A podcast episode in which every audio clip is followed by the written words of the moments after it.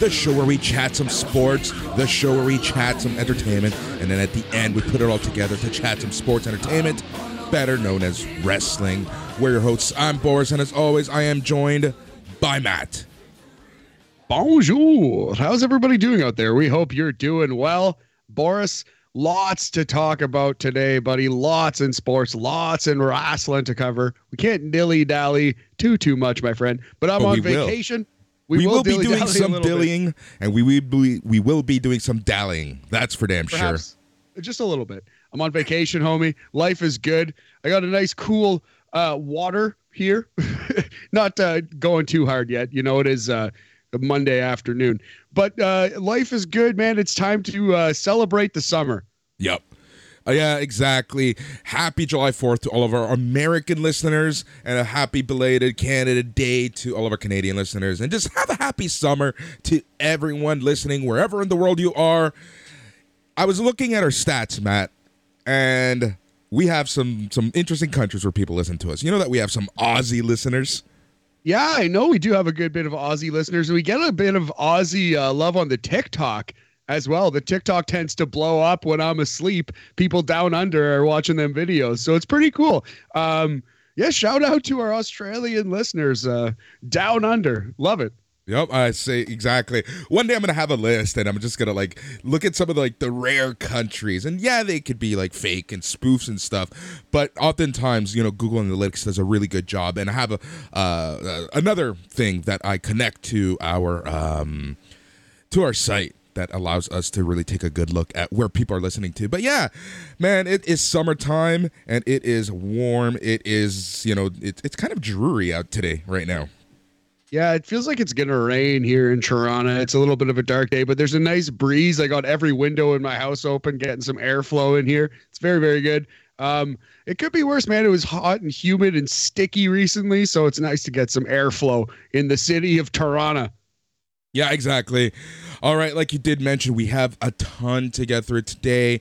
And so we're going to get started with some sports chat. And I think one of the topics that was kind of suggested for us to chat about was what in the hell is going on in college sports, particularly USC, UCLA, Big 10, Pac 12. What does this even mean? So let's start at the most basic, Matt. Uh, the most basic is that NCAA is a very screwed up system. Yes, so there's like basically 200 to 250 uh, Division One teams separated into various leagues, if you will, various uh, conferences, groups, and uh, a couple, two or three, five-ish uh, independents. Right. So the Pac-12, the Pacific 12, lost their two big heavy hitters in one fell swoop here. Yep. All right. So here's here's kind of how. Let's like break it down. All right. So there's 120 schools. There are 10 major uh, divisions. Out of those 10, you have uh, five big ones and five kind of smaller ones. Each of the 10 leagues has 12 members, at least they did. And this is ex- essentially created to way to maximize uh, proximity, right? You reduce the travel demands, you reduce costs. And this was really huge, especially when TV wasn't a thing. So you were kind of facing schools near you.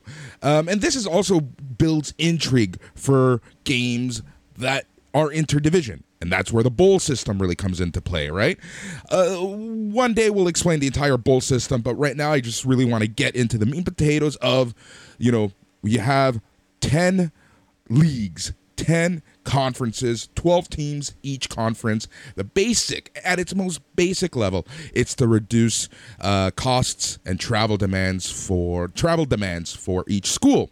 Now, we are in a day where TV and content rules all. So, we've seen in wrestling, Matt, we've seen in wrestling how big these sports contracts can be. We're right now seeing in the NFL, you know, the race for these contracts and now with streaming services throwing their hat in the in, in the race, man, it is insane. Look at what Amazon is doing with the NFL, right?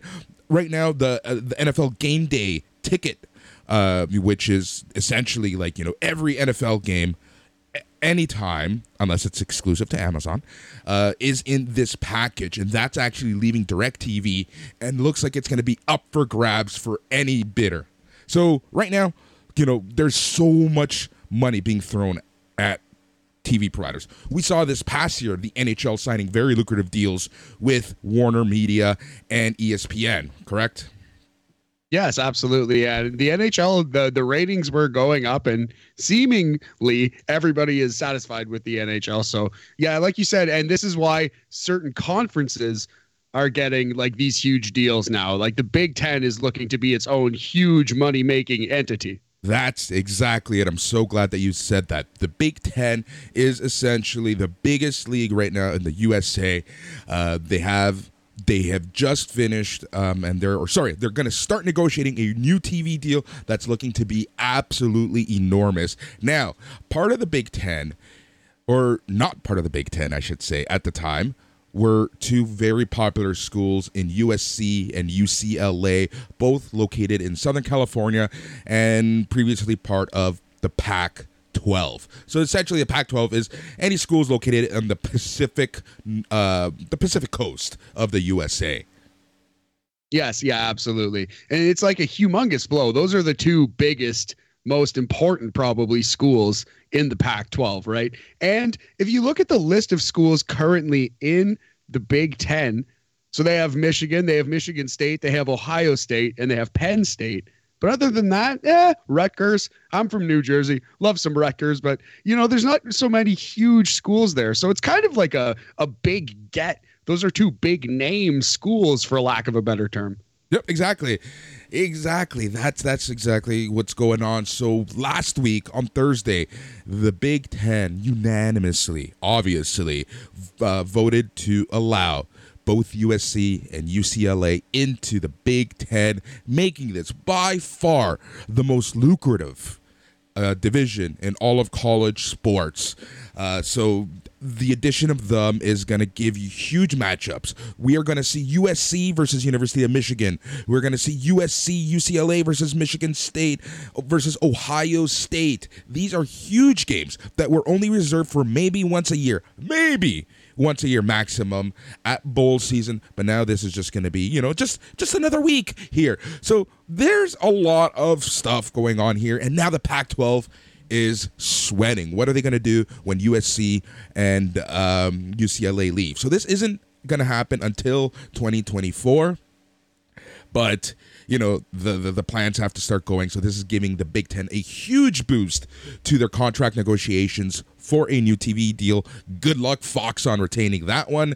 Um, and you know we're gonna see what ends up happening. But this is this has huge implications because one of the main components that I said earlier was the fact that this was supposed to reduce costs and reduce uh, travel. But you know we live in a day and age now. It's not the 1920s, right? This isn't the 1950s.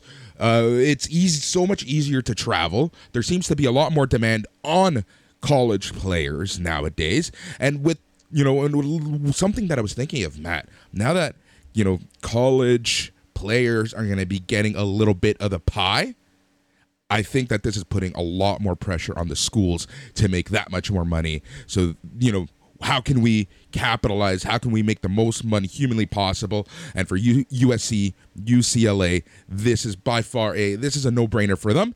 It's a no brainer for the Big Ten, and really this leaves Pac-12 scrambling. Yeah, it's gonna keep happening too. This is what it's gonna be. We're gonna end up consolidating, and the smaller guys to make money are gonna try to get some of that TV pie and join up with each other, and we're gonna end up with like two or three power conferences the way we have massive corporations. You know what I mean? It's kind of somewhat the same thing. Yep. Exactly. And that's the thing. Like, I think that you hit the nail on the head when you said that we're going to be seeing a lot more of this realignment uh, where, honestly, I can see some of these divisions really losing out, man. And I don't know. I, I'm kind of scared to see what the future of some of these programs are going to be. I wonder what the NCAA has in store to give them money to do some you know some some some profit sharing possibly but you know with with certain with the big 10 just aligning itself and making itself like the super division at this point man it's it'll be interesting to see what happens with the pac 12 moving forward Yeah, yeah, like you said, kind of worried. Like I could definitely see it folding in my lifetime in the next 10 years, 5 years, right? Or at least changing to some wild degree. College basketball crazy influx. College sports, I mean, college football, college basketball, the NCAA. Yeah. It it is absolutely crazy. And one day, one day, maybe when when the when the new season starts, we'll do a preview and I'll kind of talk about how they rank them, how they're ranked before, how they get the bowl games sorted and all the all the such because the NCAA system, honestly, barely anyone understands. I've done so much reading into it in the past that I kind of know ish, but rules keep on changing and all that fun stuff. But this is essentially where we're at right now, man. Uh, big changes here in the NCAA.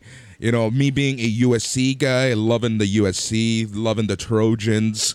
Uh, this is cool in a sense what's cool about this is that you still get the USC UCLA rivalry. I think that was a part of this big move, right? Is that USC wanted to make sure that wherever they went, UCLA would go with them so that they can, you know, continue the, the that, that that winning winners bell tradition of Southern California. They typically play each other uh, for Thanksgiving weekend at some point. Uh, and yeah, man, it's just crazy uh, to to think that a game like Ohio State versus USC is just going to be another game on the schedule moving forward. Yeah, as of 2024, you're going to see it every single year. So that's pretty dope. Yep, exactly. So, so uh, I hope I was able to kind of like uh, explain things a little, a little, make things a little easier. The repercussions really, it comes down to we're going to be seeing the big fish get bigger, the smaller fish get smaller, and in a few years, I can honestly see some of these smaller divisions you know, dare I say, close up shop. Yeah, getting swallowed up big time. It's like the mom and pop shops getting swallowed up by a Walmart. Yep, that's exactly what it's like. All right. So shall we move on to some F1? Yeah, man. Again, this is more again your jurisdiction. As much as uh, college football is a blind spot, any auto racing is the blindest spot I have in sports. But the Canadian Grand Prix did happen quite recently, right? Yep, the British Grand Prix happened just yesterday on Sunday. Ah, and there you go. Yeah, it was. You know, the biggest story wasn't even the fact that Carlos Sainz won his first F1 race. It was the big crash involving uh, Chinese driver Zhou Guanyu. Uh, it was scary, dude. This was a very, very scary looking uh, crash. Um, I think one of our listeners put it up on the BAM board uh, oh, and, and I haven't can seen it see yet. it. It's crazy. So essentially, the car is he okay? Yes, the car flips over, completely flips over. It's on its it's on its back at this point, right, or on its front, on its head, and it's dragging through the through the track, through the safety, hits the barrier, and ends up in like the weirdest position. And the only reason that Guan Yu is alive is because of the Halo safety uh, uh, system. It is crazy to think that this was something so opposed by so many drivers, so and so many teams back in 2017 when it became mandatory. You know who one driver who opposed this was? Who's that? Lewis Hamilton, the same person who wants to keep wearing his bling. Ah, true, true, true. Well, yeah, like that. Though we briefly talked about the Lewis Hamilton uh, jewelry thing. I don't really want to get too deep into that, but good thing that that they did institute it, and I'm glad that this guy is okay, man. Oh my god, yeah, I'm just looking at some pictures of it right yep. now, and that's that seems absolutely insane. Yep. F1 is crazy. I uh, definitely uh, not taking away anything from the athletes who. Uh, are uh, like in, uh, in auto racing because it's an incredibly dangerous, crazy, crazy sport. Oh, it, it absolutely is. You know, I, I, was doing some quick reading before we started recording, and essentially, uh, the halos it, it, absorbs huge impacts. You know, when when the car is upside down, it can take the weight of a London double decker bus. Oh, wow! Yeah, so this was essentially accelerated um, after a couple drivers unfortunately lost their lives. One in F2 race in 29 in 2009, and then one in an IndyCar event in 2015. Both of them uh, were killed after being struck in the head by debris from other cars. So the Halo was actually trialed in F1 in 2016 and then in 2017, um, sorry, 18, it became uh, mandatory for all cars to have this Halo system, and right there, it has at least saved one life. So that was the big story coming out of the British Grand Prix. Glad that it's a happy story the, at the end of the day, but watching this live, dude, it was scary as all hell. Man, I couldn't imagine. Yeah, dude, that's that's wild. But yeah, thank God he's okay. Yep. All right. What else do we got on the docket, Matt? I definitely going to talk some NBA. So I want to throw a couple hypotheticals at you. But first, let's talk about what has happened. So it's not quite official yet, but it seems by all accounts, Rudy Gobert heading to the Minnesota Timberwolves, buddy, for a king's ransom. Four first round picks, couple pick swaps, Malik Beasley, Patrick Beverley, Walker Kessler, who uh, they just picked. So that's another first round pick, theoretically. Jared Vanderbilt, who's good. Just lots of pieces for Rudy Gobert going to Minnesota. So what Minnesota is hoping to achieve is kind of what uh, I guess you could say Memphis sort of achieved the Twin Towers. Like a couple teams are doing this now. Memphis paired Jonas Valanciunas and Jaren Jackson Jr. along with Ja Morant, right? So the Timberwolves are hoping to kind of do the same thing with – uh, Karl-Anthony Towns now at power forward, kind of the lightning to Rudy Gobert's thunder, multiple time defensive player of the year, Rudy Gobert. So yeah, it's an interesting trade. The knock on on Karl-Anthony Towns has always been, and the Timberwolves have always been that they can't play defense. Karl-Anthony Towns, gifted offensive player, can't play defense. They got an incredible defender on their team, and Anthony Edwards, 21 years old, he's a potential future multi-time All-Star. So I definitely like what Minnesota has done here, but boy, they paid a lot a lot. They paid too much, obviously. Their yeah. team will improve though. This this team is going to be top four, top cost? five in the, at what in cost? the West. Uh, here's the thing. Sorry, sorry for cutting you off, Matt. But at no, what cost? Um, oh, you know, at, a, it's, an insane it's, cost. Like, okay, you're going to be good for what three, four years max. How how how much how much longer do they have control of him for? Gobert, I'd have to look it up, but they had three, four years about. You know, and then what? Then what are you going to do? Then then then then what's the plan? Like the NBA right now, in my opinion, this is like strictly 100% my opinion, and you know the amount of picks that teams are giving up just to get that initial, like that, that that that make that impact right away, get that coin right away. It's absolutely insane. You know, we're going to be seeing, oh, yeah. in my opinion, some teams start struggling, like the Clippers. You know, like and and what have they done since they got like the Kawhi and everyone else coming on board, right? Not a whole lot of anything, man. Yeah.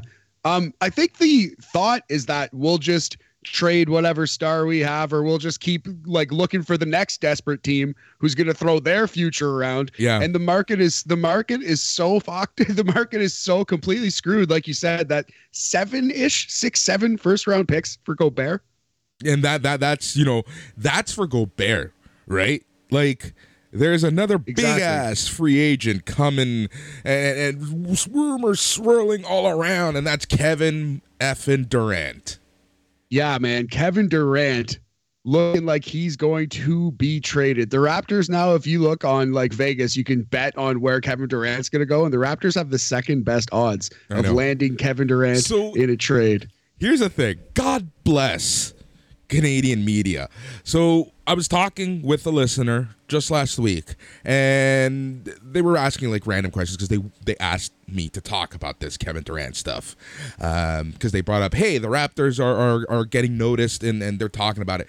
Yes, and here's the thing: you start looking around the web, and every you know possible Kevin Durant to the Raptors scenario was from TSN or Rogers Sportsnet. So okay, power power to them for for for for talking about this and making this, you know, putting this all all on our wish list. But you know, and, and the power to them. Uh, and I'm sure that like you know, Masai has done wonders before. And I'm not saying it's not possible. But I'm just saying that you know we have to take take a step back and take a look at the all of the NBA. We're in such a Raptors bubble sometimes here in Toronto, um, and it happens with the Jays every offseason every free agent is, is, is being you know positioned to the Jays, right? So sometimes we just have to take a step back. But with this one, it's interesting because if you take a look at what the Raptors' needs are, what we have to give, it kind of sort of makes sense, right? However, are you going to give up a Barnes for this? Are you going to give up draft picks for this? What would you give up for a Kevin Durant? They kind of they have a good enough young core that theoretically they wouldn't sorry about that. They have a good enough young core that theoretically they would not need to give up or not need to use all these draft picks. Like they can give up some draft picks, yep. three or four or five even. The uh the thing you don't want to lose is Scottie Barnes, man. And I just heard okay, so on the on the Lowe Post podcast with Zach Lowe, Tim Bontemps made an excellent point. I was just listening to it before uh, I got on the air, and I want to ruthlessly steal it. Shout out Tim Bontemps. This is his point, not mine. So when the Shaquille O'Neal trade happened from the Lakers to Miami, right? So the Lakers called up Miami and said, We will trade you Shaquille O'Neal. We want a player on your roster named Dwyane Wade. And Miami hung up the phone. Yeah. And eventually they got the trade done without Dwyane Wade. So and that's just one example in the history of time, right? But I think the Raptors they they could hold on to Scottie Barnes because Scottie Barnes could be a eight time, ten time 12 time All Star, 12 times aggressive, but like he could be something that you know what I mean, like very very unique in the NBA, and he's got a skill set that's really really just crazy unique and undeveloped. So I think you need to keep Scottie Barnes. Kevin mm-hmm. Durant, as as excellent as Kevin Durant is, I think he's the most God gifted player ever. He's older. He's been injured a lot. The last few teams he's been on, you, you know what I mean? Like it, it hasn't ended very well, I think we could say. So who's to say it's going to end very well in Toronto, right? Like it's a big risk for Kevin Durant. Yep. Agreed. I would trade I would trade Pascal and OG for him though. I actually would. Would you? Yeah, not Scottie. but Pascal, OG, and a bunch of picks for Kevin Durant. I think Pascal, maybe you do have to roll roll that dice. Pascal, one hundred percent. I would. And I would see this as the DeMar DeRozan situation, right? Is as good as Pascal is, what we're getting back is just that much better and can add to the bottom yep. line. Absolutely. But we already did our DeMar DeRozan trade and we won our title with a mercenary. So you yeah. know what? If we keep our team, man, I'm very, very excited. If we do not sell the farm for Kevin Durant, I will not be heartbroken. I like this Raptors team and I think it's a very nice, intriguing young core. But because it's so nice and so intriguing, we do have the pieces to make a Kevin Durant trade. I just hope if and when that happens, we keep Scottie. Kevin Durant and Scottie, that's our Shaq and uh, Dwyane Wade right there. Yeah, pretty much, pretty much. And that's what I'm thinking. All right, well, let's let's let's stick to Raptors talk. What did you think? How would you grade the Raptors a draft? I really liked the kid they picked. The, the uh Koloko, right, is his yep. name. The uh the only thing about him was he, his offense wasn't really there at all, but he's got a good basketball IQ, works really hard, and is excellent defensively. And he's he's our center now. He's basically he's a big, he's a big ass center. Big ass center. Uh to compare him to somebody, he's kind of like a bigger Bismack Biyombo. That's yep. kind of what we're hoping for. So I think he was the exact player we needed in the draft, and I'm glad we got him. We also signed Otto Porter Jr., which he's he didn't quite pan out to his level of potential, but you know the Raptors have gotten these guys before and really made something out of them. So like Rondae Hollis Jefferson and these guys who were supposed to be better than they actually turned out to be. So I, am excited for Otto Porter on the team. Yep, Gary Trent Jr. wants to stay in Toronto. Love hearing news like that. Um, but we recently signed Boucher to an extension. Loving that move, man. You know the Raptors have a really good young core, and you know like like you just said I am happy with the team that we have right now. Picking up a uh, good young people here and there would be fantastic. And I think what we really, really, really, really need is that bench. We need that secondary line to be what that secondary line did in 2017 to 19. Now that would be ideal. Another big time scorer is what the Raptors. They just need another star.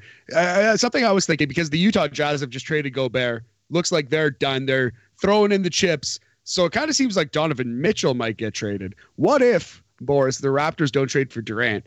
What if they trade for Donovan Mitchell, OG, and a bunch of picks? Get Donovan Mitchell in here playing next to Fred VanVleet, playing next to Scottie. I'd, I'd, I'd, I'd prefer that trade 100%. That could be something. That could be tasty. Just as Donovan Mitchell hasn't won like Kevin Durant. He's not going to the Hall of Fame right away like Kevin Durant is, but he's also probably 10 years younger, uh, way less miles on the body. So yeah, and what I'm really liking about the Raptors draft pick is that it's like you mentioned, it's a center. It's a position that traditionally speaking, the Raptors have sucked in. We've never had, you know, a center center, a all-star center, right? Like we've had good centers. We've had, you know, like actually like literally literal all-star possible centers but we've never had that center to me be that game changer, to be that defensive wall that we absolutely need to contend against uh, the, some of the teams in the East. Yeah, that our best like Bosh power forward, right? Anthony Davis or uh, uh, Antonio Davis, sorry, uh, back in the day, power forward. Uh, our best pure center probably that we've ever had might have been Valanciunas, and like you said, that, he's really no defense. That's exactly who I was thinking of when I said like as I'm going as I'm saying is Valanciunas has probably been our best center that we've ever had, and you know that that that yeah. We all know how that went down. All right, there's one last thing about uh, the NBA that I want to talk about, and I'm not sure how much I want to talk about this, and that is current conversations between the Los Angeles Lakers and the Brooklyn Nets involving a trade with Russell Westbrook and Kyrie Irving.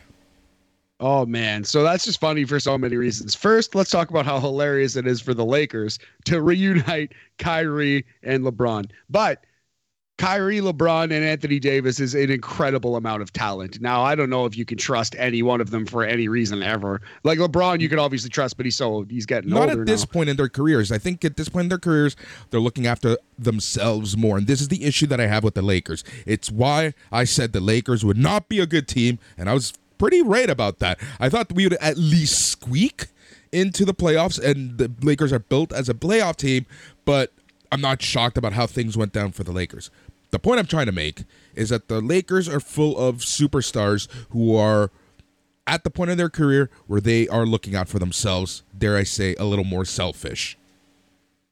Yeah, I think that's that that's kind of fair. Well, LeBron has already said he's going wherever Bronny, his son, goes if his son makes the NBA. So he's already got a clock on his Lakers tenure anyway. All right, Rey Mysterio, calm down. it's true. He is Bronmanic Mysterio. I love it. oh man. But uh, yeah, no, the far funnier than the Lakers thing. As funny as it would be for Kyrie and LeBron to reunite one more time, could you imagine Russell Westbrook and Ben Simmons on the same team just yeah. throwing up bricks? Oh, that'd be the oh, it's just a sight to like the the, the you know the the sports shows and the clips and the worst ofs, oh, they would be full of gold, I'm sure. the Shaqtin' a fool. Yeah, it would be hilarious. So I really hope that trade happens, especially for your sake as a Lakers fan. I don't know about that, man. I, I think the Lakers honestly lead to just completely blow it up. Forget about LeBron. Forget about Antonio Davis. You know, let's look three years down the line, see what we can build. Uh, this team is not going to win a championship. Well, you you said it, man. You said it, Lakers fan. We'll see. Maybe Kyrie will be the spark that they need. Hey, Maybe and if I will. eat crow, good on me. But yeah, I just do not see that this team, like LeBron's getting older. You know, all, everyone, every one of these superstars are getting older. All right. So the question I do want to ask you is, what seeing what's going on in the in the NBA trade market and the free agency and and and uh, especially the picks, the amount of picks. What the hell is Brooklyn gonna get? Well, that's the thing. Like, I, I guess they're gonna get seven firsts if Rudy Gobert. Uh, like, what can you trade even more? What's the maximum amount of draft picks you are allowed to trade? They will get that plus assets. You know. Yep, exactly. It, it's it's absolutely insane. Like what the NBA is right now. But uh, love the free market. It, it makes off season fun. Oh, a thousand percent. Speaking of a fun off season, we got a fun off season to come in the National Hockey League, Boris. First of all, though, congratulations to the Colorado Avalanche winning the Stanley Cup, hoisting the mug. That was uh, always nice to see. They deserved it. They were the best team all year, I think, at least on paper, if not like Florida Panthers won the pre- President's Trophy, but the Avalanche were the best team all year. They deserved it. So lots of changes might be coming to Colorado though, and it's going to be a really fun offseason. Lots of uh, free agency, big names. So Darcy Kuemper, Colorado's goalie, and Nazem Kadri, one of the MVPs of the playoffs, they could both go. Uh, the Leafs goalie, Jack Campbell, St. Louis's backup Ville Husso, who stole the job but lost it again in the playoffs. So that he's interesting. Marc-Andre Fleury, also Hall of Fame goalie, he's on the market. Johnny Gaudreau from the Flames, probably the best forward on the market. Filip Forsberg from uh, from Nashville, also on the market. Claude Giroux on the market. Phil Kessel, your boy, Ondrej Palat, Stanley Cup champion, Evander Kane, who resuscitated his career in Edmonton, Chris Letang, and Evgeny Malkin from Pittsburgh. And Chicago wants to trade Alexander DeBrincat, who's a small little guy, five six, five seven, but an incredible goal scorer. So lots of movement to come in the NHL. Yep. Oh yeah, it's going to be a crazy offseason. We were kind of uh expecting this to happen though. Like we talked about this when we were starting to get whiff of some of the contracts ending, right? Uh, so yeah, it's gonna be a crazy offseason. Who do you think, off the top of your head, is gonna make a splash in the offseason? Well, the Kings already traded for Kevin Fiala, and they still have a lot of draft picks in the cupboard. It, I wouldn't shock me to see the Kings trade a couple of their draft picks, a couple of their prospects for Alex DeBrincat, and the Kings go all in the Kings maybe with with whatever because they already have two good goalies and Cal Petersen and Jonathan Quick. Quick's getting old. They have a good squad, young and old players. Kopitar's nearing the end. They have Phillip Danault. This is like the time. I think the Kings are going to go all in, and I wouldn't. It wouldn't surprise me to see on the draft, which we'll cover next week because that's Thursday and Friday of this week, I believe, the NHL draft. I, I, I think they'll trade for DeBrincat at the draft. That's my guess right now. Yeah, I wouldn't be surprised. I think you're right about that. I I've seen that like scenario come up, pop up quite a bit recently, and I, it's for sure something that I can see happen.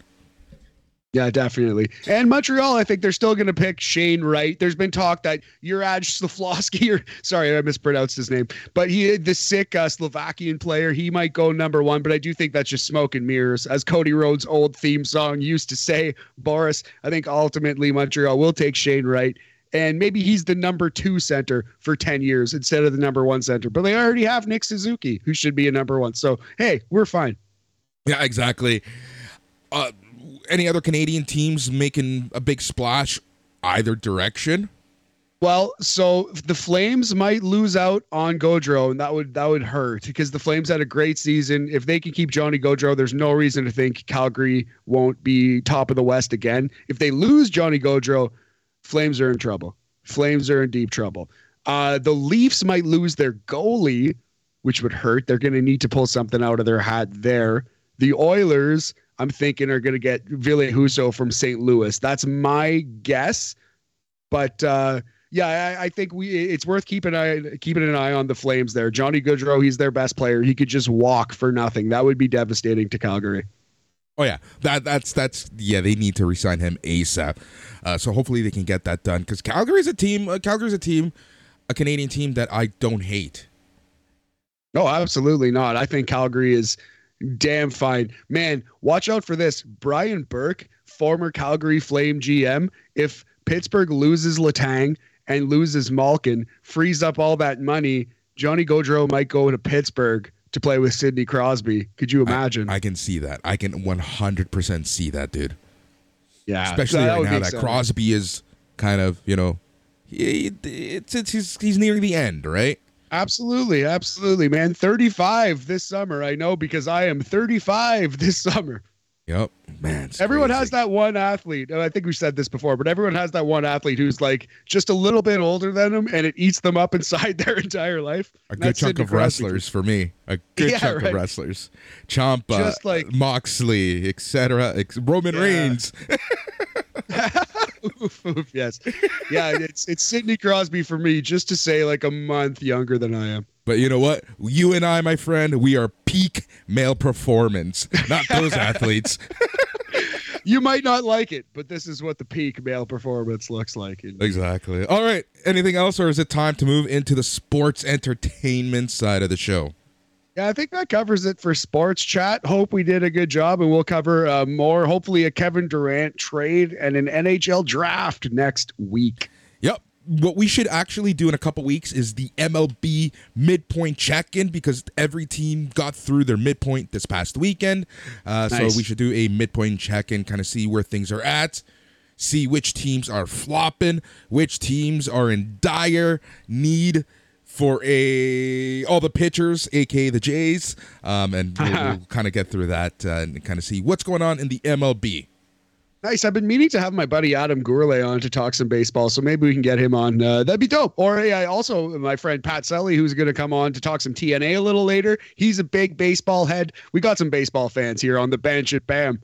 Speaking of TNA, let us move on to wrestling because last Friday on July 1st, Canada Day, Impact Wrestling had a Impact Plus special against all odds.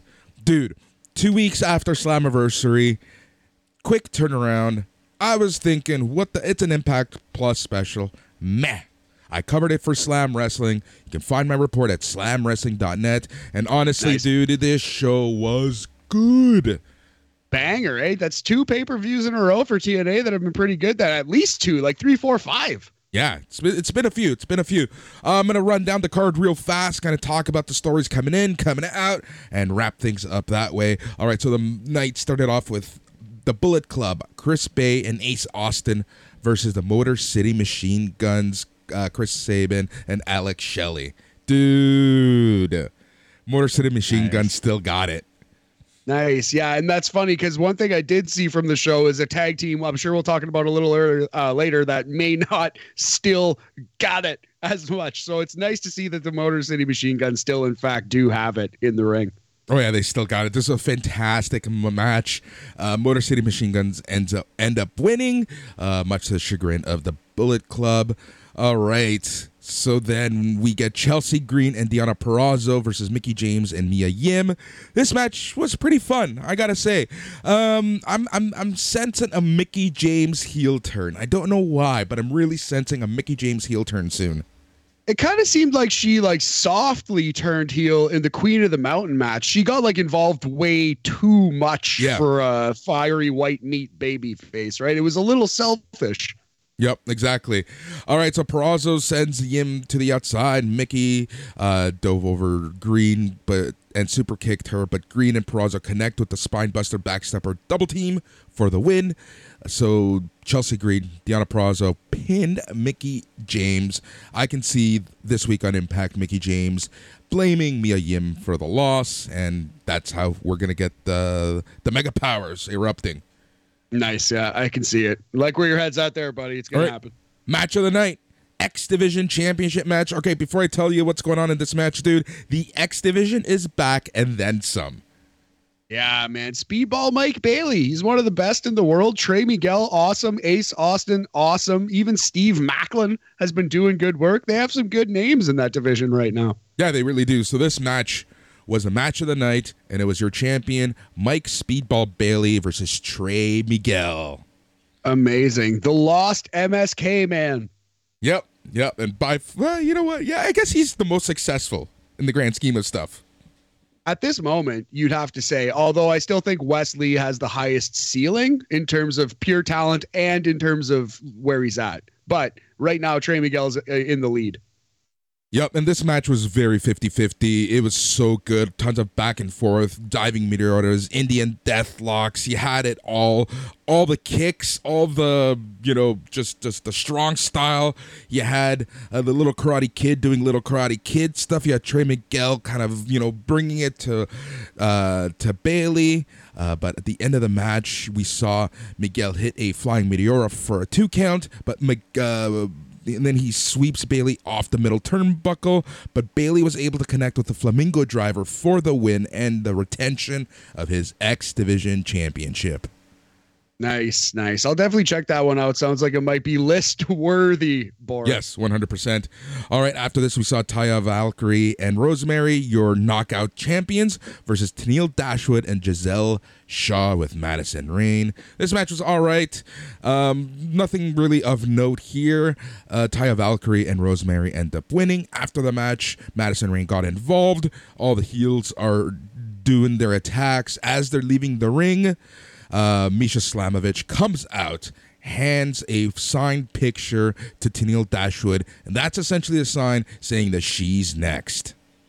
Nice, I like it. Masha Slamovich needs a little more uh, play on Impact. Well, that's what we've been saying, right? Like you can only do future superstar versus uh, jobber match for so long, like yeah. especially in this day and age. Absolutely, it's good. It works. Like got Ryback over, but at the same time, like yeah, it has a shelf life. It does. It does, and that that's kind of like my, yeah, I guess fear, for lack of a better term, um, where my curiosity is with Hook, seeing how they use him. That's a great call. That's a great call, man. If I was booking, I would try to turn Team Taz babyface because they already love Hook. They already love Ricky Starks and Hobbs. Turn Team Taz babyface and have them maybe feud with the Jericho crew and have Taz mix it up with Jericho with or well Taz mix it up with Jericho, but have Hook mix it up with Jericho, Sammy Guevara and crew. Anyway, I think Guevara and Hook would be a great match. Yeah, absolutely. Kind of two sides of the same coin in a way. In a way, yeah. All right, honor no more versus America's Most Wanted and the Good Brothers. Woof. This match. Oof. Woof. Oof. oh boy. Yeah, so I saw some clips of uh uh the Wildcat Chris Harris, the Wildcat Braden Walker. no more. he ain't no wildcat no more. Yeah, no, he is he is the old cat just sitting there in a ball on the couch, just meowing angrily. He is uh he is past his prime, but it was it's nice to see him get hopefully what is uh, one last final run here, one last final appearance. Yeah, and even the Good Brothers, man. Luke Gallows is just, I don't know whether he's injured, beat up, old, out of it. I don't know what's going on, but it, he just doesn't look as sharp as he typically does in the ring. Shite. Maybe that. I know you don't like him too much to begin with. Not, yeah, yeah never been a huge Doc Gallows man. Yeah, this match was meh at best. Uh, America's Most Wanted and the Good Brothers end up winning. All right, we got a Clockwork Orange House of Fun match between Sami Callihan and Moose with your special guest uh, commentator, quote the Raven, nevermore. Yeah. So tell me about this because I heard Raven was, was, I heard one person say he was hilarious and another say he was extremely annoying and they hated him. So how'd you feel about Raven here? He was both. He was both extremely hilarious and absolutely annoying and kind of tried to overshadow the match and put himself over. Ah, kind of sounds like classic Raven. Kind of sounds like everything we've known and uh, come to expect. If you've ever heard a Raven shoot interview or anything other than his character, kind of sounds like what you'd expect. Yeah, exactly. All right, so this match had broken glass. This match had Lego. This match had bunch of stuff. This match had staplers. You got uh, Callihan uh, getting a stapler to the head. You get Moose getting stapled, his balls stapled. As you know, to your typical Sami Callihan match. I want to see him fight in a regular match one day. That would be nice. Um, but uh, yeah, yeah, Moose ends up winning and uh, gets the win back. Hmm. So this feud must continue. Maybe they're one. Maybe we can get the rubber match in a God knows what. Yeah, jeez. Scaffold a, match. What was? What, you already did a monsters match? ball. You did yeah. a funhouse or whatever you want to call this match. Yeah. Uh, so what's left? So Elevation X. That's what it was. That weird scaffold match. Uh, yeah, I think that's what it was. Or maybe you can, you can do you can do the ultimate X between Moose and Sami Callihan. Oh God. I don't know. Uh, uh, poor Callihan. All right. The Knockouts Championship match Jordynne Grace versus Tasha Steelz. Uh, this match was pretty good. Simple, but pretty good. Uh, Savannah Evans obviously tries to get herself in the match one too many times. Jordynne Grace knocks her out, uh, ends up hitting a Grace driver for the win. Very good match, very fun. I can see this uh, feud continuing. Uh, but uh, yeah, this is pretty good. Pretty good showing for Jordynne Grace excellent showing for Tasha Steelz. Nice, nice. Good to hear that because I feel like I uh, this is something we've said often on the podcast. Tasha Steelz kind of got jobbed out in her title reign. Yeah. All right, and this is kind of where it's weird. Okay, so you had Savannah Evans kind of really getting herself involved in the match, and this theme continued with the main event. And the main event was Josh Alexander versus Joe Doering with Cody Deaner on his at his corner.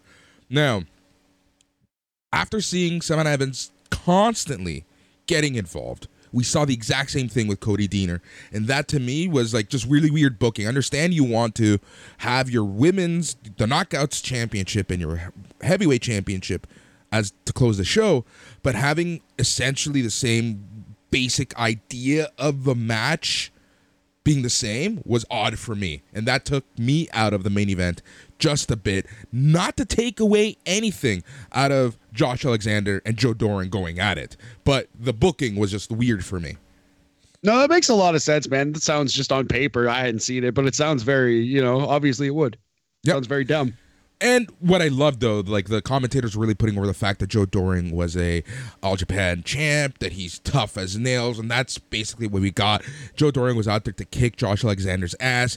He's punchy throws him to the corner. He's punching him, all the punches, all the forearm. Alexander times a perfect duck from an elbow. He hits a C4 spike on Doering for the win. So your winner and still champion, Josh Alexander. Matt, that was your show. Overall, I would give this show four Shark Boys out of five. Nice. That's solid show. Nice. Absolutely. Yep. So that is where we are with Impact Wrestling. Next week, we'll chat a little bit more about uh, their weekly TV and uh, see kind of what's going on as we lead into Bound for Glory in October. Beautiful. Beautiful. Bound right. for Glory in October, right? Yeah, I guess that's we're getting there, man. It's it, almost TNA WrestleMania season. Yeah, exactly. Exactly. All right, man. So we are going to move on. So we have two shows to throw ratings on. Matt, I'm going to let you take the floor for these because you are our ratings man. Uh, so have fun. Yes, sir. Yeah, thank you very much, buddy. I'll uh, I'll do play by play here. Just quick. We're not going to go like beat by beat reviews of the match. We're basically just going to tell you the who won in the and uh, the rating essentially. But we will start with AEW versus New Japan Forbidden Door. That was June 26th, 2022. So 13 matches on this show. An incredible show. Uh, too long, too much good wrestling, too much of a good thing, which is a good problem to have, but it is AEW's problem. Uh, but an incredible show. Seven out of these 13 matches made our year end list that we just did. The top 122 of 2022 available uh, wherever you get your podcasts, Boris. All right. So anyway, let's start with the pre-show. Bishamon, Hirooki Goto, and Yoshihashi faced the Factory, Aaron Solo, and QT Marshall. This was the worst match on the show. About a about an average wrestling match, I would say. Two and a half doors out of five. Fifty percent Mendoza line kind of match. All right. So remember last summer or fall in the G1 when we were praising Yoshihashi and saying he yeah. like something happened, something clicked, and he's so good. Well, whatever clicked is gone. what happens in Japan stays in Japan, I suppose. Yeah, but he's I don't know, he just has not been good. I have not really enjoyed what he's been doing. Even these road Two shows that they've been running in Japan, they just he, he just he's just no bueno. No bueno. Yeah, uh, QT tried a space flying tiger drop. It did not go well. It's probably the worst one I'd, I'd ever seen. I, I, don't know, but uh, good attempt, I guess. you got to respect the try for QT. But mm-hmm. anyway, I was a very much a pre-show match. Uh, next up, we had Lance Archer versus Nick Comoroto. I like this. This was a hard hitting, mean guy match. Lance Archer wins in six minutes and eight seconds. Uh, let's go three doors out of five for this one, Boris. 60% uh, Jim Morrison percentage. This match easily could have ended before it even got started with Lance Archer doing uh, uh cannonball into the ring and almost breaking yeah. his neck. That was hilarious. He tries to dive roll into the ring and like head plants immediately as the match begins. But still, I thought it was pretty good overall. Yep. Uh, Next, next, the best thing on the pre-show for sure. Uh, Suzuki-gun, El Desperado, and Kanemaru versus Swerve in Our Glory of Swerve Strickland and Keith Lee. Very solid match here. I like Swerve in Our Glory. I'm worried they're going to break up soon, WWE style. Yeah, it seems very rushed too, right? Yeah, it does, man. I guess it's the first time, really, if they do immediately break up, AEW's ever done this story. But because it happens so often in WWE, it just feels like a trope. I, I don't think it's something they should do. Here's the um, thing, and, and, and I'm not trying to take a dig. I am just saying that you know we're gonna start seeing some tropes happen in AEW, and I hope that they can avoid them as much as humanly possible. But I think you know I think we're gonna start seeing some of these tropes happen. Yeah, uh, I, I hope they can avoid them too. I hope they can avoid them in this case specifically because I like these guys a lot. I like their chemistry. I think they have uh, legs as a tag team. I so still Swerve think Lee Moriarty our, should join them and they should be a trios. I, I like it, man. They could stand, stand to add a couple more people for sure. Swerve yeah. our go- uh, glory win 12 minutes and eight seconds. Three and a half doors out of five for that one. Excellent. Next up, the final match of the pre-show was the Gun Club and Max Caster versus Alex Coughlin, the DKC, Kevin Knight, and Yuya Uemura. Good match for what it was. Like I, you could say average to above average. I think the whole uh, kit and caboodle, the whole presentation with Max Caster, especially. I like his raps at the start. We'll give it uh, three doors out of five for this one. The Gun Club win five minutes and 35 seconds. Yeah, and I like the fact that, you know, you had uh, the ass boys getting run out of the match, uh, but you still had your your veteran in the in the match, right? And it kind of served the f- story that happened in Dynamite, where Billy Gunn ultimately chooses, you know, his his new kids. Yeah, absolutely. That was I thought that was pretty clever. I actually didn't connect those dots until you brought it up. So thank you very much. That's a good call and made Max Caster look good. So that's what I'm here for, buddy. All right, let's move Thanks, on to the main homie. show.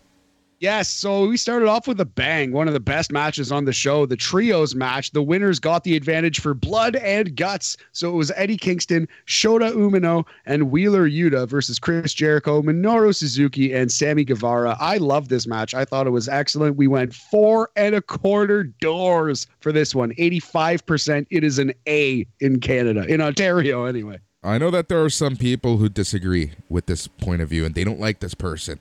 But every time I see Eddie Kingston now, I get so angry at Tony Khan for not having the balls to put him in a, in the main event uh, against Tanahashi. Show. Uh, he should have been. He should be the interim world champion right now, and he should be facing Punk, and that would be such an awesome story. The the first feud that they had, that promo that Eddie Kingston cut, it was like the it was like Cactus Jack style. It was like Cane Dewey when he was talking about the uh the, being the razor or the snail. Yeah, I had a dream it, you know what it reminded me more of? Snail. It yeah, reminds me more of, of, of yeah, ECW Mick Foley. Exactly. Yeah, Cactus Jack, Cane Dewey, era Mick Foley. That's yeah. what it was, man. It was so incredible. And you have that to play off of. He could have been the the interim champ and they could have still thrown in his face. You still can't win the big one, Eddie. You're only the interim champ. You'll exactly. always have the asterisk. It would have been so perfect. But Anyways. nope, they they had to do Tanahashi because he fucked him out of that match for two straight years. Yeah. Now here's yeah, yeah. It's it's so New Japan of, of, of Tony Khan there. But anyways, I think that at the end of the day, we'll see where they go with everything. But it just sucks because I feel like Eddie Kingston has so much to give. Uh, you know, you can get so many great storylines. He's so great at creating storylines out of literally gestures and looks and couple words, couple promos, and yeah. Anyways, let's move on.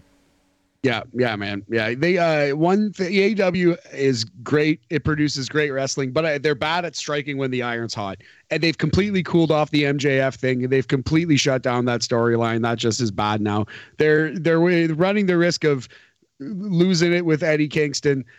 Arguably, they missed the boat on Orange Cassidy, although they're heating him back up. One team they're not missing the boat on is FTR. They are actually striking while the iron is hot with FTR as we see in the three way tag team match Ring of Honor tag team titles versus IWGP tag team titles. So it was FTR versus the United Empire versus Roppongi Vice winners take all. FTR took all. I thought this match was also great. Four doors out of five for this one, A minus, 80%. What I really enjoyed about this match is the fact that a lot of people overlooked Roppongi Vice, but during the match itself, there were many times where it's like you were led to believe, hey, maybe they can actually take this because they both, like, Roppongi Vice have connections to ROH and New Japan. Absolutely. And it was kind of interesting. Like they were the team that had neither title. So it could have been an interesting story that they left with both. Although I do think at the end of the day, it was pretty obvious that FTR were going to yeah, win. But I agree with your point for sure. For sure. It was, it was 100% obvious. But it just goes to the point that we always make when we're talking about wrestling. And that sometimes even when you know you're like 99% sure on what the outcome is going to be, if they can make you doubt yourself as the match is happening, that's a good match. Absolutely right, man. Absolutely right. And here's a match where it kind of happened as well. Uh, Four way match, All Atlantic title Clark Connors versus Malakai Black versus Miro versus Pac. Another great match. Another four doors, another A minus, and I'd say. And Clark Connors for a second looked like he was going to win this friggin' title. Yeah, he did. He really did. MVP of the match for me. Yeah, big time. I would agree with that. So yeah, that was match seven. Good, good match. Pac wins the title there, and I like what they're doing with this All Atlantic title. He's already got some matches overseas booked. He's already got some indie matches booked where he's going to defend this title. Pac is so I kind of like it being the the All Indies title. Yeah, I, I kind of had a feeling this is what it was going to be, which is good at the end of the day as long as they are safe. Yeah, yeah, we'll we'll see. Hopefully, they go to reputable, good indies. Uh, yeah. This match, this next match was also on our list, although it was right near the top. Trios match: Dudes with Attitudes versus the Bullet Club. Another great match. Another A minus, I would say. Four doors out of five. They made Sting look like a zillion dollars in this match. Yep, exactly. Absolutely great, great stuff. Match number nine, slightly disappointing, but still overall a good wrestling match. Toni Storm versus Thunder Rosa. I think uh, Thunder Rosa's title reign has been the worst AEW title reign to date of anyone in any division. I know we've talked about this a lot on BAM, and every time it just comes up, it hurts me so much just because yeah. what are they doing? It's like, sh- how can you, like, screw it up like this. Like I don't know how else to put it. I don't know how to be nice about it. It's just like she always has the worst and least important match on the pay per view. So you're doing a bad job to, uh, uh, on, on this one, in my opinion. But this match was okay. It was just on this show. It was unfortunately the worst thing on the main card. Still above average. We're gonna go three doors out of five for that one. Yeah, and I maintain something is up with Tony. Something is up with Toni Storm. Uh, yeah, you it might be, might be. Um, match number ten. A lot of people's match of the night. I do think it was my match of the night, although it was close between match ten and eleven. This was the IWGP United States title, Orange Cassidy versus Will Ospreay. Great match. The final appearance of the Pixies. Where is my mind song for Orange Cassidy? Uh, we're gonna go four and a quarter doors for this one. Solid A. 85%. Not quite a classic, but better than just great. It was something special. You know what I mean? But I, yep. I wouldn't call it an all time classic, but I would call it something truly special. It was an excellent wrestling match. I'm not going to tell my grandkids about it. I'll tell you that much. Exactly right. But it, I, you loved it in the moment. Yeah, so exactly. Great. So that's four and a quarter, in our opinion, my opinion here. Another four and a quarter star, four and a quarter door match. Claudio Castagnoli versus Zack Sabre Jr. This match was great. I could I could understand an argument that this was your match of the night, if you want to say that. Yo, for sure, for sure, hundred percent. Uh, I'm still tossing which one is my match of the night, whether it's this one or the Orange Cassidy, yeah, uh, Ospreay match. Still not sure. I, th- I would give it to this one just because I like I just I'm just a more fan of what this match style was. I, I, I can get behind that. I think off the top of my head, I had Zack Sabre Jr., Claudio Castagnoli, the 49th best match of the year, and uh, I think I had Orange and Will Ospreay like 37, 36 ish. I, IRC. I don't know. Mm-hmm.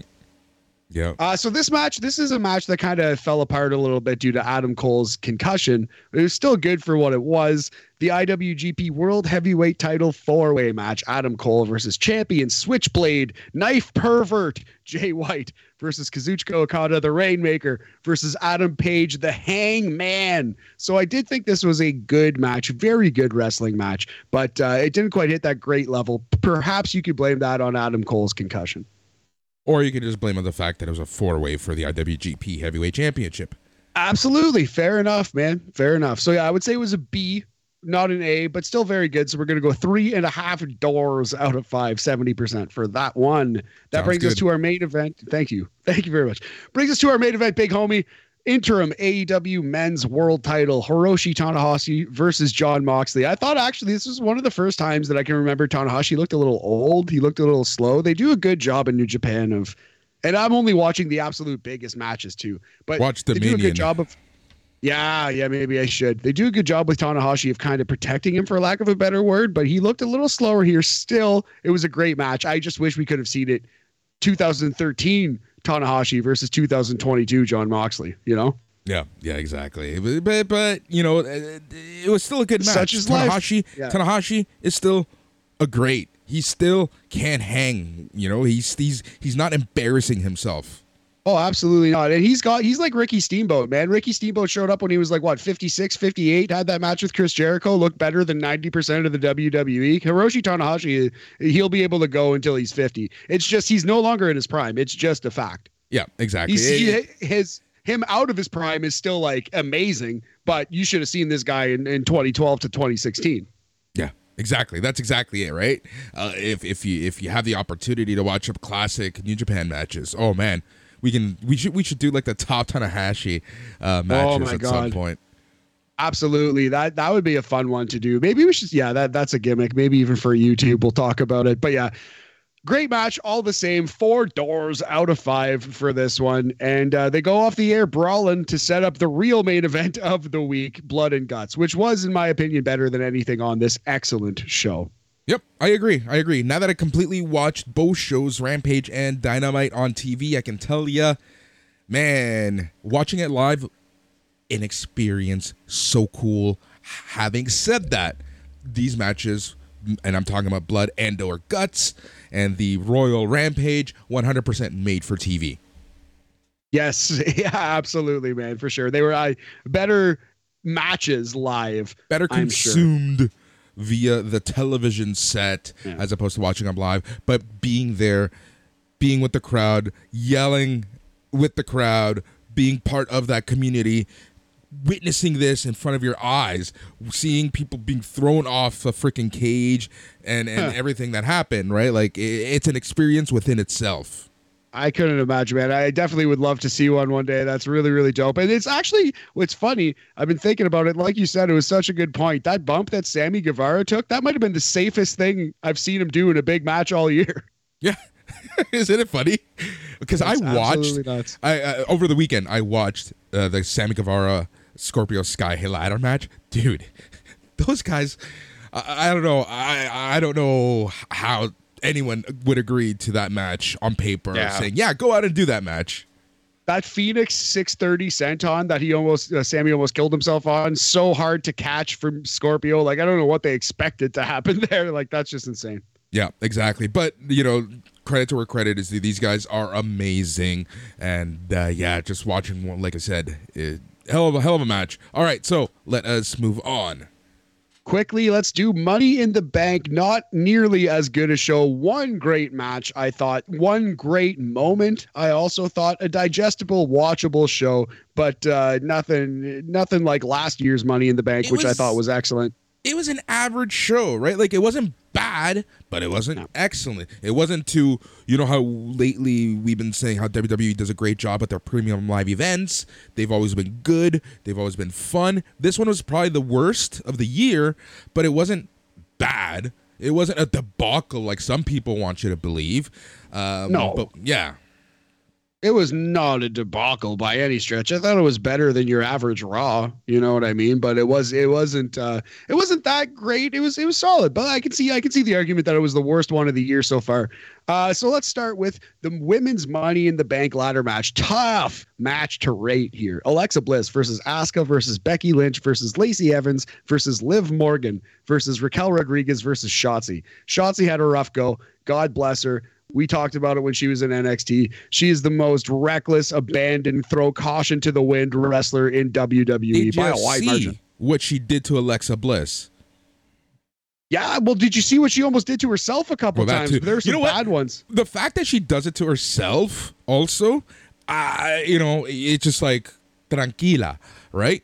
But it's it's it's the fact that sometimes she takes others out with her, especially people who have concussion issues, like an Alexa Bliss. Yeah, man, that's yeah, scary. Not what you want to see. So I don't know. Her performance, notwithstanding, I thought this was a pretty good match. They did work really hard. The crowd was into it. I thought the right person won.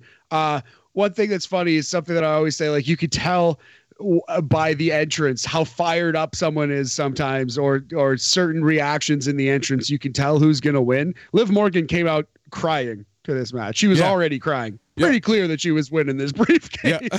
I, Yeah. It's really funny. Had I watched that live, I would have been like, well, we we know who's winning this one. But so I, I thought that was funny. But yeah, so tough match to rate. I would say uh, I I would say a good match that you kind of have to knock uh, something off of just because a lot of it was not just sloppy in the ring, but sloppy production wise too. Like they missed some things. They I don't know.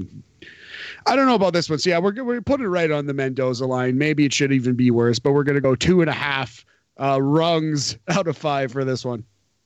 Yep, I can I can totally agree with that rating. Uh, all right. Next up, we had two WWE Raw matches here on pay per view. Uh, Bobby Lashley versus Theory, total Raw match. It was good, not great, nothing wrong with it. Went a long time, told a decent story, and uh, the right guy won, thankfully. Bobby Lashley is your new United States champion. Went 11.05. Actually felt a little longer than that, but yeah, total WWE Raw match in a good way. Three rungs out of five. Yeah, and and you knew that they have plans for they had or have plans depends what what, what way you want to look at it um, for for theory just because the way that he presented himself the way that he got up from some of Lashley's moves the way that he put up a good fight the way that he almost won the match right?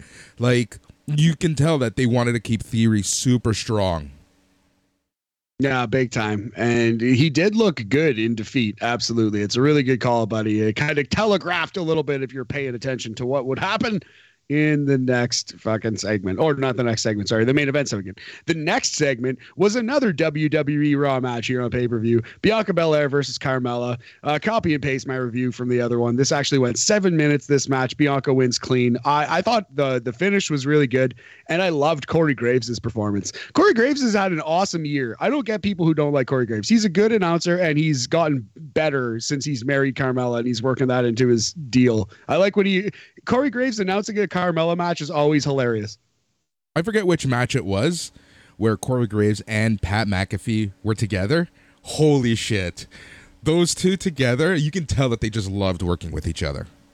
Yeah, that's uh, that's dope. But we need to see more of it. Raw tag team titles: Street Profits versus the Usos. By far the match of the show. Great match. If I if I were to throw this into my list right now, it'd be like it'd be on the list. Maybe seventy five to hundred ish. Like it was a really good match. Uh, four rungs out of five for this one. I just wonder where they go from here. Are the Street Profits gonna? Are they gonna break up? Like what Well, happens now? They teased it, right? They made the huge tease at the start of the match. Yes, they did. Yes, they did. So it kind of seems like that's where we're going. I feel bad for Angelo if it happens. He's going to quickly be the You know, Jannetty of that fucking they- situation. I don't know, man. Honestly, I, I, forget who I was I'm having this conversation with. No, no, no, no. I know. But I love how we always have to have one Shawn Michaels and one Marty Jannetty, um, which typically happens, right? It, it's, it's, it's just natural for that to happen. But I say over the past few months, Angelo Dawkins have been, has been putting in the work. And I think that Oh. he, I think he kind of obviously know what's going to happen, but I feel like he's really trying to get to a level before that happens. I think you might be right about that, man. Yeah, it was not a nuanced take on my part. It was just a silly little. No, I know. joke. No, no, no. But Uh, it's true. Yeah, yeah. No, but you, but uh, thank you for thank you for pointing that out and standing up for this guy. You know what? I hope he does make it. I think he's very talented too. He's a good promo. I think he's a way better talker than Montez Ford. Although Montez has a has a great personality, I think all, I, Angelo Ford or sorry, Angelo Dawkins is a better talker. You know. Anyway, Here's neither here nor there. What I would do: Angelo Dawkins, Trick Williams, Carmelo Hayes. Oh, that's interesting. He can join that group, be some kind of muscle for them. Be that's like cool. the- I can see it. Be like the opposite New Day or something. I can see it. I can see it. Uh, okay, man, here we go. SmackDown Women's Title, another WWE Raw SmackDown match. It was just like it felt like a TV match here on pay per view. Good, but not great. Ronda Rousey versus Natalya. Uh, a feud based on baby carriages and racks. Uh, not the worst build I've seen in WWE. All things Not considered. the worst, not the best. so yeah, and that describes that this match pretty well. I'd say another three out of five. Good, not great. Another C, another sixty percent. All right, let's move on to the next segment. Yeah, we saw a cash in. Liv Morgan runs out, beats Ronda Rousey in 35 seconds, and is your new SmackDown Women's Champion, and apparently is going to SummerSlam to wrestle Ronda Rousey again, July 30th, just a few weeks from now. Yep, that's the plan. So you deserve a chance. A little aggressive, in my opinion, notwithstanding. But hey, the crowd likes her. Here's She's the a thing, baby Liv face. Who am I to say the- she doesn't deserve it?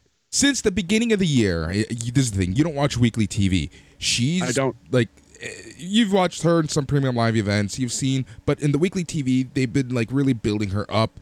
You can tell that they had something for her. We don't know what. I, I'm, and I'll be honest. I'm shocked that she cashed in because it was the most non-face thing to do. But at the same time, even if you're a face, why wouldn't you cash in at that point? How do you feel about the quick cash in? It, I think it's kind of lazy and dumb that the women always have to quick Yeah. cash in. They just they like that's obviously just like in a way sexist, in a way like just lazy. Uh, but I I think it was a good moment and. I I kind of think they they should use this as the impetus for Ronda to turn heel at least for a month, at least work heel versus Liv Morgan. You know. Yeah, agreed. All right, man. Yeah, so then we had the men's Money in the Bank ladder match: Drew McIntyre versus Madcap Moss versus Omos versus Riddle versus Sami Zayn versus Seth Rollins versus Sheamus versus Theory. So this was a good match. Obviously, like some some incredible risk taking. Riddle hits a beautiful RKO off the ladder. Like there's some crazy crazy spots, but just Omos slowed this thing down to a crawl anytime he was in it, and Theory coming in and winning it was just a very disappointing end to uh mediocre to decent show you know Well, yeah. What I will give them credit for is anytime Omos did get involved, it was a seven on one or a six on one affair at that point, right? So I like That's the fact fair. that they found ways to take him out to minimize his time in the match. So that's good. And the whole theory thing, like, I want to, I don't know. One day we're going to get into it, but people love complaining that they don't create new stars, right? yeah it's You fair get you get I- something, and yeah. then they still find ways to complain about it. it's just i i think um it's it's a little bit beggars can't be choosers but at the same time i think it's fair to complain that this isn't the guy. This Yeah. ain't it chief. You know what i mean? Like it's fair to be like i don't think like of all the people of all the talent you've had come and go of all the guys you released of the 90 people who are now in aew this is the one because he's jacked and he takes selfies. This is the one that vince mcmahon is just absolutely throbbingly erect for. Sorry that was I don't want to be homophobic here. That was I apologize for that joke. Anyway, it's just Vince McMahon just loves this fucking kid. It's obviously clear. It's just to me, it's just like I don't why him, why theory of all of all the people. But hey, I I'm gonna- guess you could have said why John Cena just because he's jacked and it worked out pretty well for him. Exactly. That's that's exactly it. I always bring up the John Cena example just because you just never know. You never know what's going to happen. Do I like how it all came down? No. Am I going to give it time? Hell yeah. All right. I don't like ending shows with WWE just because I always feel like it's, there's always some negativity around it. So I kind of want to let's talk some Pro Wrestling Guerrilla because on July 3rd from the Globe Yeah. Theater in Los Angeles, California, they had a 19 event. Now, Yes, PWG 19, man. Yeah, PWG uh, uh, is one of the it's it's basically the grandfather of AEW, perhaps the the cool uncle of AEW. Yep, the Boris of AEW. So, you know, let's go through the card just because some of the some of these matches looked so freaking cool. For example, it's like what I love about PWG is the combinations. Like it's people who you never think you wanted to see in a match. For example, Davey Richards versus Kevin Blackwood versus Jonah Amazing. and Jonah. Yeah, that's Kevin a Blackwood and Jonah. yeah. Wild triple threat match there. Love it. Yeah. Yeah, Davey Richards ends up winning this one. This is a match that I would pay tons of money to watch live. Speedball Mike Bailey versus Buddy Matthews.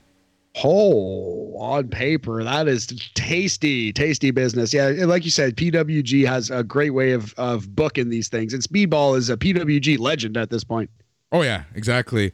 All right, we had the tag team championship. You had Black Throne, Brody King, and Malakai Black versus Aussie Opens, Kyle Fletcher and Mark Davis.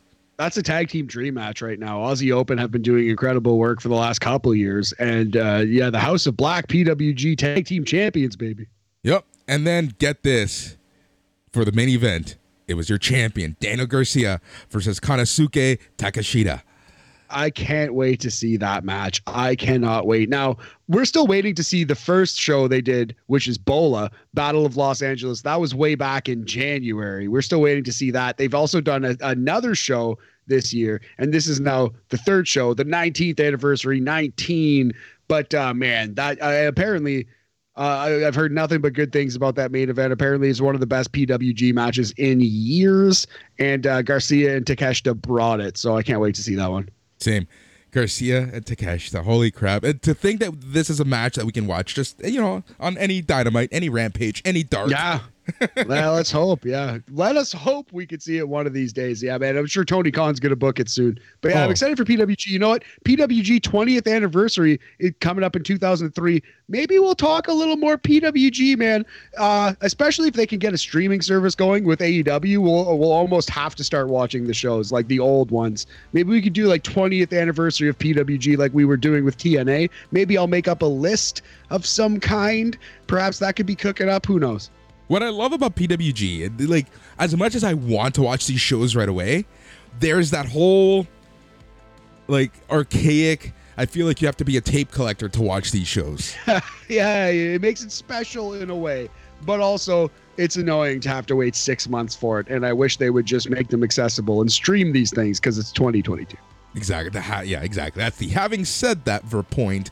All right, so that is it. That is wrapping up another episode of BAM where we chat some sports, we chat some entertainment, and then at the end we put it all in a neat little package to chat some sports entertainment. Matt, it's been a crazy few weeks. Um, I know that the next few weeks uh, we have tons to get through, including an ROH show, more Impact uh, you know, just just so much on the docket. We have SummerSlam at the end of the month as well. All the stuff. Yeah, dog. So yeah, I think I might be. Uh, we're, well, I'm going to be on tomorrow's NXT talk. I might be out for the next one or two NXT talks after that, but we do have a Ring of Honor after pod. It's going to be awesome. I think I'm going to be on the SummerSlam after party if you'll have me, and Bam will not be affected. We will continue rocking Bam every Sunday to Monday ish here for y'all. Thank you so much for listening. Hope you checked out the top 122 of 2022. Hope you check out the TikTok page. The people have spoken. More Buff Bagwell. Boris, they love Buff. He's the stuff, and the chicks just can't get enough. He's Matt. I'm Boris. And just remember, stay tranquilo. Yeah, yeah, yeah.